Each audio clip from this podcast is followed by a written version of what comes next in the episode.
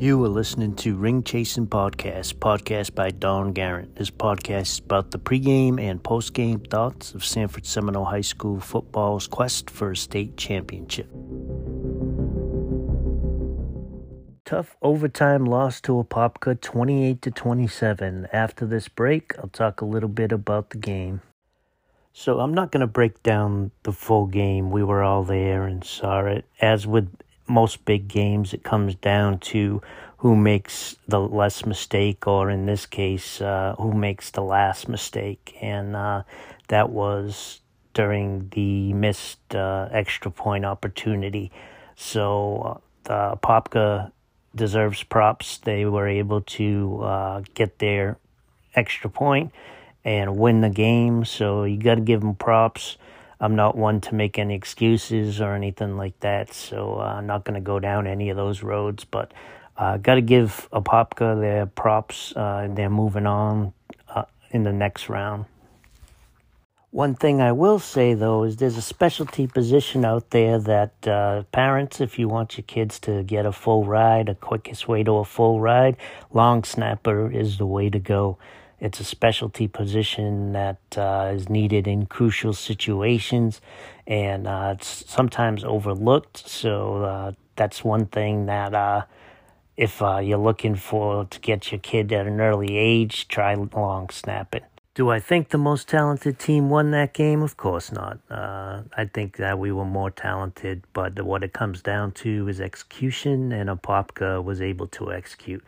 So you got to give them props. They're moving on and uh, wish them all the luck going forward. Overtime hasn't been kind to us in the playoffs. Uh, this had flashbacks to 2016 when uh, we had a chance to win it with a field goal and it went off the uprights. So sometimes special teams becomes key, and we saw it in this game. It's one of the reasons that uh, Apopka was able to move on. It was a good season, even though it didn't end up the way we would have liked.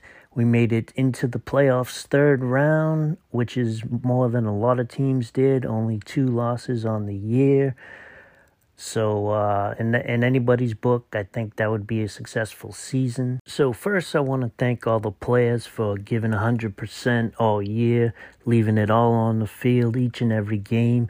It was a pleasure to watch, and I want to thank you for both being able to play each Friday and all the work that you do in the classroom. To the seniors who are moving on, whether it be to the next level or in college or whatever your next step is, you have proven you can put in the work both on the field and in the classroom. This shows you can do anything you set your mind to.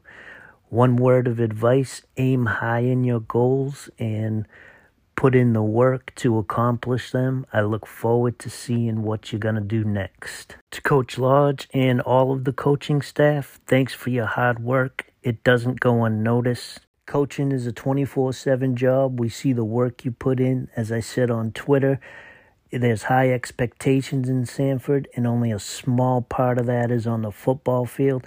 Thanks for the work that you put in guiding these players to become great men. No doubt the work that you're doing will pay off.